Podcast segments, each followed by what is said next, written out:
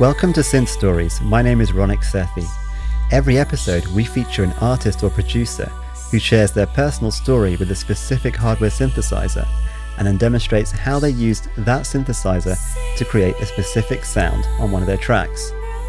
Synth Stories is brought to you by Ask.audio. If you're interested in improving your audio and music production skills from recording to synthesis to mixing and mastering, visit the Ask.audio Academy. Listeners of Synth Stories can save $5 per month on a subscription to the Academy, which contains over 550 video courses. Simply visit www.ask.audio forward slash synth stories. Hi, this is Sarah And James, of Stereo Spread. you're listening to Synth Stories on Ask Audio. Stereo Spread are Sarah Snyder and James Hopkins, based in Asheville, North Carolina, USA.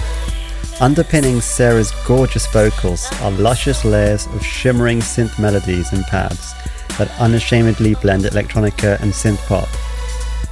In this episode, Sarah and James share the chain of events that brought the Dave Smith Instruments Prophet 12 into their studio and into their lives. Sarah also goes in depth when recreating the bass, pads, and lead sounds for possibly my favourite Stereo Spread track, the achingly beautiful Frozen.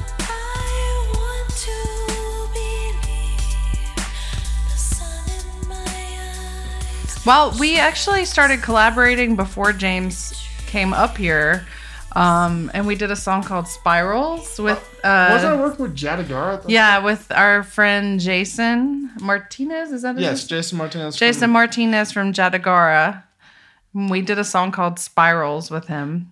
And then um, when he got here, we really wrote a bunch of goofy music. And then we spent about six months figuring out what we were going to call our band. So, like, when we got together, we, we would flirt with each other by making audio engineering jokes that were sexual innuendos. Like, I'll tweak your potentiometers and I'll I'll adjust your faders and uh, I'll spread your stereo. Hence, we got stereo spread. So, Frozen was uh, based on a chord progression that I had written for a song back when I was about 18, right after I got out of high school. And I was, I wrote it on guitar. And so James really liked the chord progression. And so we took the chord progression and one little vocal line from that song and remade it into Frozen. I think there are multiple parts to it, if I remember correctly. And yet, you know, like she said, we only took little bits and pieces after the chord, but because you know we went somewhere different with it. But that's the great thing about writing music; you don't always end up where you start. You know, you sometimes just go someplace completely different. We tried to kind of go, I guess the term is like glacial with it. You know I mean? Like I wanted something where you listen to it and you can chill out, but you also can feel something like you're on a like um imagine you're in an airplane and you're landing in like Iceland or something. You know, and you see all the snow and you see all the ice and see the water, kind of like that. That's kind of what I, w- I was trying to do with that. It's definitely like synth gaze, synth pop, dream pop kind of inspired. And the interesting thing was is I'm not quite sure how I ended up singing so high on that song, but it just sort of happened and it sort of fit and we ran with it and um, it turned out really beautiful.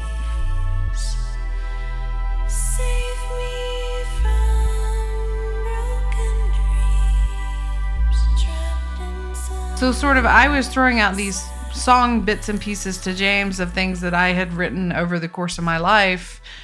And you know, he would grab onto something I really like that or you know, and so when it was remade, I had to sort of get over my attachment to the original versions in order to hear it as this new kind of creation that we had made together. And so it just, you know, sometimes I would get too attached to the old and not kind of envision the new. And James is really has sort of a visionary type mind where he can kind of hear where a song can go. And, and so he really is a producer mindset in that way, and that he sort of hears the potential in things in different ways than I listen. Thing in Frozen, if I'm not mistaken, was written in Reason. Yeah. We reimagined the sounds and recreated them on the Prophet 12 by Dave Smith Instruments. Yeah, if I'm designing patches, I'm going to be at the Prophet 12 most of the time. And the Pro 2 would be the the runner up to the Prophet 12. And then we also have the the uh, Prophet 6, which is wonderful for just throwing a shit ton of sounds on and going through them. Although it's kind of annoying to go through them because you have to click a billion times, It's just like clicky, clicky, clicky to go through the sounds on it. But it's based on the Prophet 5. What do you expect? But um, it's in terms of sound design, the Prophet 12 is hands down the most versatile synth I've ever played on. You know, it- Especially with the DX functionality now too. yeah, and now they've added linear um, FM synthesis. They've added linear synthesis, um, and so you can kind of emulate some of those DX7 sounds on it if you know what you're doing. Yeah, it's not it's not as easy as you'd think. it's pretty tough. But the great thing is, I know we're gonna be releasing our upcoming CD, and it's gonna have all of our songs redone. You know, all of the songs we choose redone on our DSI synths. When we first started, we didn't have money to buy synths or any stuff like that, so we would write in uh, Reason, and you know, we'd use other VSTs and all that, VSTIs and all that. Well, the Prophet 12 is the second synth that we got from DSI. And What was the um, first one? The Mopho, I think, right? Uh, I had a Mopho actually when James and I got together. Um, and we never really used it that much actually, which Yeah. is kind of sad, but um, it just um, it was a, the Mopho module and modules are just kind of not as inviting to write with as the full keyboard synth with all the bells and whistles and knobs and everything. Um, and so this the so we had gotten the Pro 2 which was really hyped, rightfully so, Yeah. when it came out. And um, It's my favorite mono synth. Like we had a Moog, and now we don't, but we still have the Pro 2.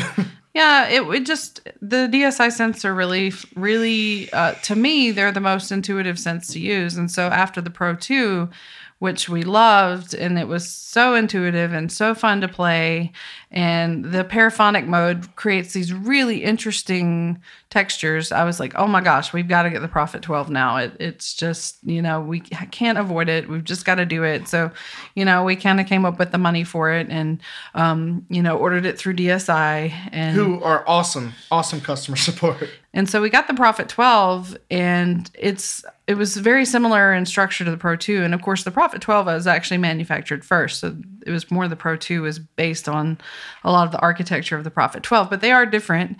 The Prophet 12 only has one filter um, and the Pro 2 has the two filters, uh, the Curtis filter and the um, Oberheim filter. Yeah. I think so. Yeah, the Pro 2 has the Oberheim based filter, which just know it sounds which good. is really interesting because now with the OB6 that came out from DSI, it's kind of got it's also got that Oberheim filter on it as opposed to the Prophet 6 which has the Curtis filter. The thing I loved most about the Prophet 12 is that you can um, modulate almost anything on it. There's a handful of things that you can't um, tie a modulation source to.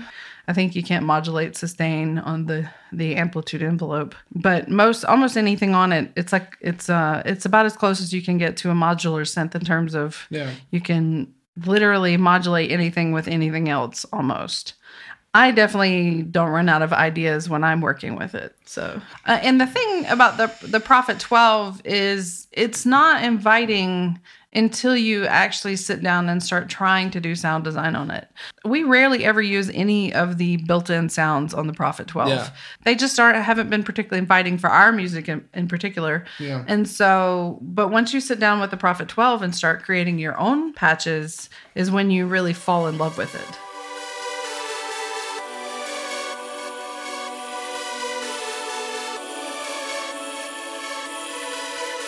So the first thing I'm going to play is a similar pad sound to this uh, sound in Frozen, and I'll just play through the chords so you can kind of hear that.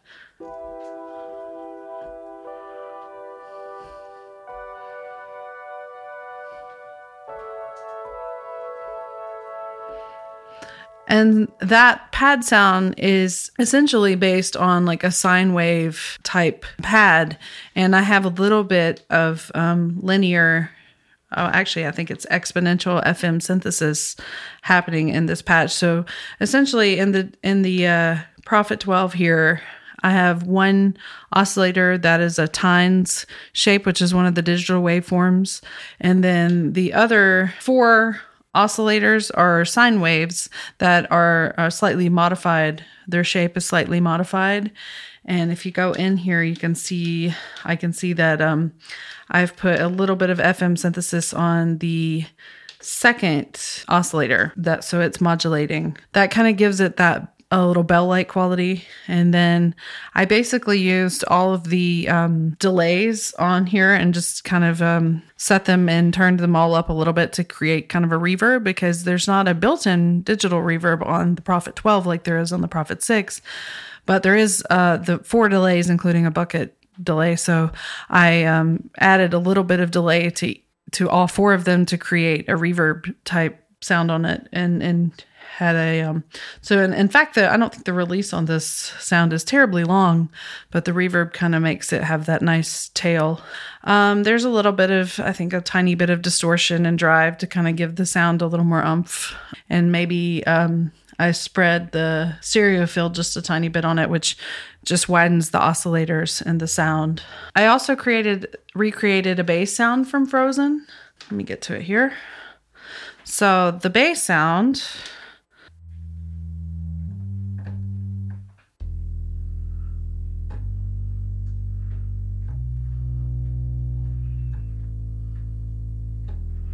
This bass sound is uh, very subby. And so I wanted to start with a, uh sine wave.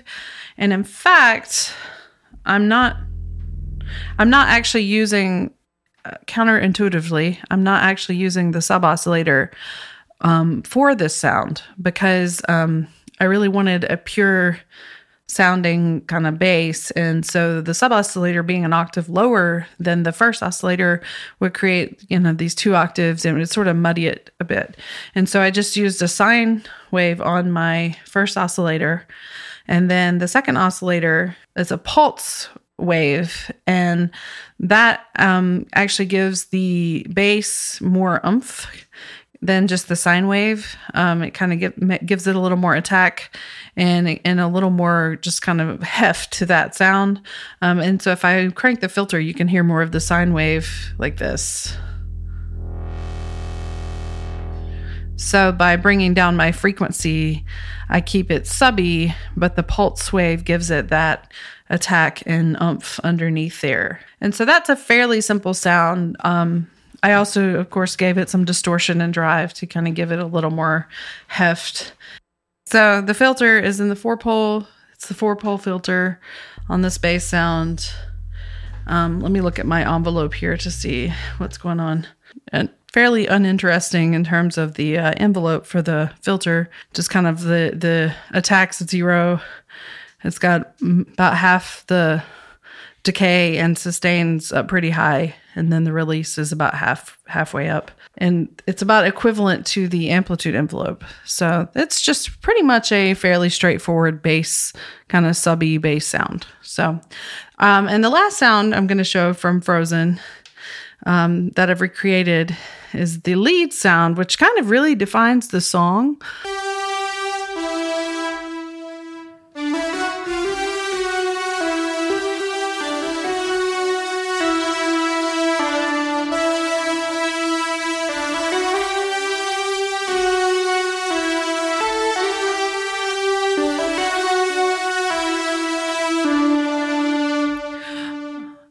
If you listen to the original recording, um, that lead is actually really sidechained to the kick, I think.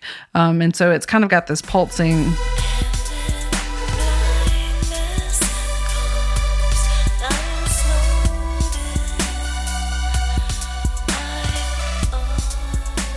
But what I did do was assign a um, an LFO to the amplitude envelope to kind of make the sound have like a, a pulsing every half note.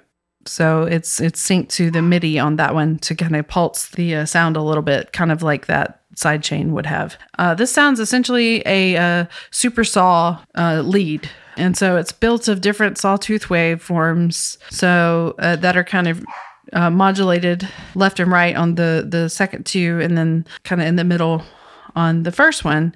And so the the hallmark of the um, super saw sound is that you have your sawtooth waves at different octaves, and then they're also slightly detuned to give it this kind of really harmonically dense characteristic. And so that's essentially how the sound is made is is by stacking sawtooth waves and uh, in different octaves and then slightly detuning them. And I think in terms of the frequencies envelope and stuff like that,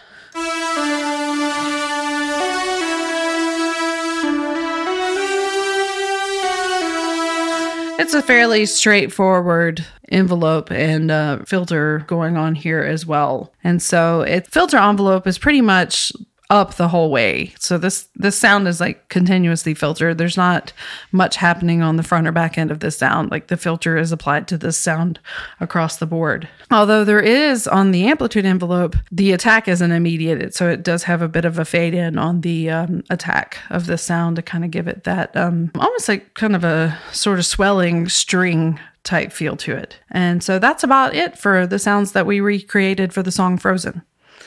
Our music is available um, on Bandcamp, uh, bandcamp.com backslash stereospread, soundcloud.com forward slash stereo spread, iTunes. And um, Frozen in particular is actually on Beatport as part of a um, EP release With it was- uh, Dagger Records, I think. yeah, it was remixed.